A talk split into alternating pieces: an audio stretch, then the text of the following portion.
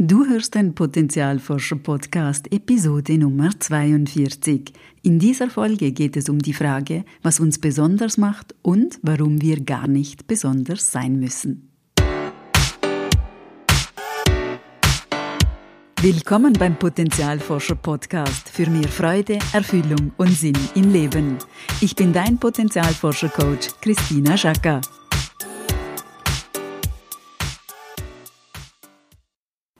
Hallo liebe Potenzialforscherin, hallo lieber Potenzialforscher. Heute möchte ich auf eine interessante Frage einer Klientin eingehen. Sie fragte mich in einer Sitzung, in der wir einen Teil ihres Potenzials beleuchteten, was macht mich zu etwas Besonderem? Was für eine interessante Frage. Mein Forschergeist war geweckt.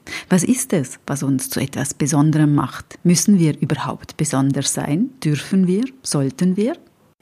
Gerade im Berufsumfeld werden sogenannte High Achievers, also Spitzenkräfte, gerne gesehen, denn sie sind motiviert, getrieben, die besten Resultate zu erzielen, wettbewerbsorientiert und Workaholics. Sie wollen Besonderes, Außergewöhnliches leisten. Das ist an und für sich nichts Schlechtes, solange es in einem gesunden Rahmen bleibt. Wenn es aber zu einer Art Zwangkultur für alle wird, etwas Besonderes und gleichzeitig immer an der Spitze sein zu müssen, dann läuft etwas schief. Beim Muster etwas Besonderes sein müssen liegt die Betonung auf dem Wort müssen. Wir müssen etwas Besonderes leisten, wir müssen perfekt sein, wir müssen immer mehr tun, um ja, um was denn? Um zu gefallen, um dabei zu sein, um eine wichtige Person zu sein, um uns zu beweisen, um uns wenigstens für ein paar Minuten gut zu fühlen? Dahinter verbirgt sich auf den ersten Blick gar nicht so augenscheinlich Scham, Angst und das Gefühl der Unzulänglichkeit. Wir müssen nur etwas Besonderes darstellen, wenn das, was wir sind, aus unserer Sicht nicht reicht. Unlängst traf ich mich mit einer Gruppe Bekannter an einem großen Anlass. Nicht alle kannten sich, aber die bunt gemischte Truppe unterhielt sich gut. Mittendrin Mariella, eine Frau, die mitten im Leben steht, eine kleine Firma aufgebaut hat und die ich bisher als offen wahrgenommen hatte.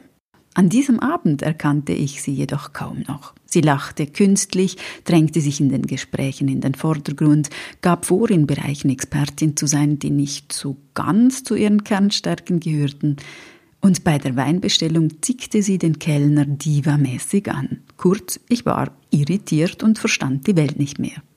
Einige Zeit später, ich dachte gerade über ein für mich wichtiges Thema nach, erinnerte ich mich spontan an den Abend und mir fiel es wie Schuppen von den Augen. Sie fühlte sich in der Gruppe unsicher.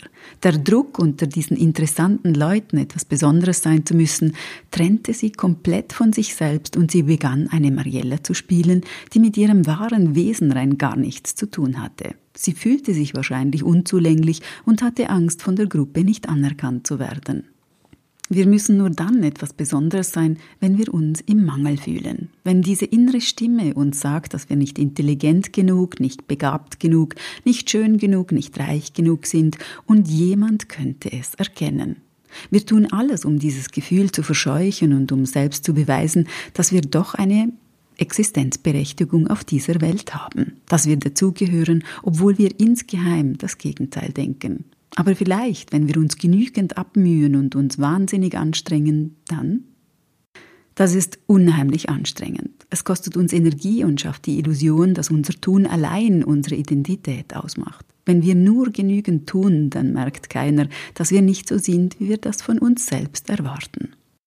Das Muster macht uns zudem abhängig vom Urteil anderer. Es trennt uns von unserem Wesen und von unserem Potenzial.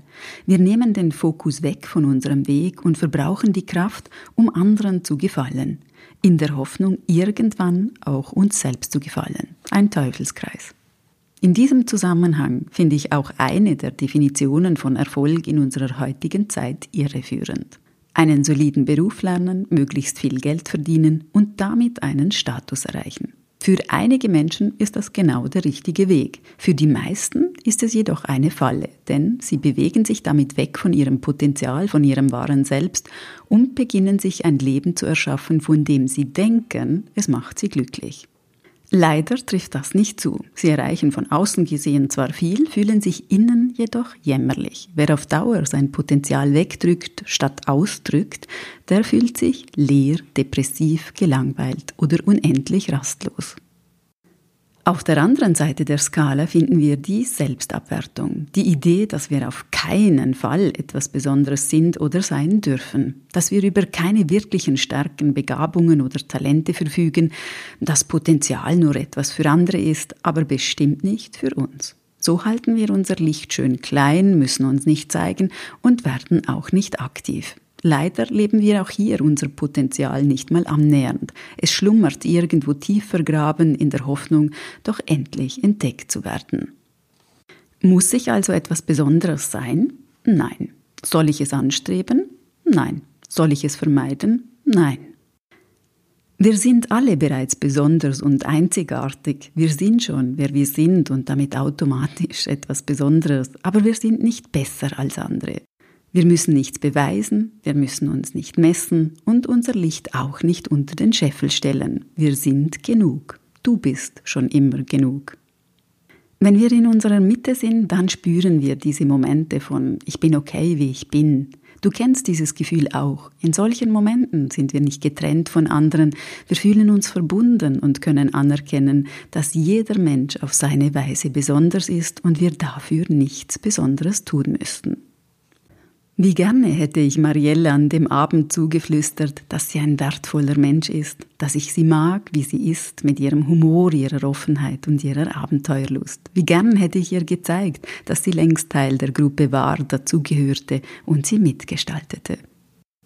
Müssen wir uns das nicht selbst öfter zuflüstern? Du bist wertvoll? Hat dir diese Folge gefallen? Ich freue mich sehr, wenn du den Podcast deinen Freunden und Bekannten empfiehlst, sodass ganz viele Menschen ihr Potenzial erforschen und finden können. Ich danke dir. Eine wunderbare Adventszeit und sei du selbst, deine Christina. Und denk daran, wenn wir unser Potenzial in die Welt tragen, dann ist es Magie. Etwas in uns leuchtet besonders hell.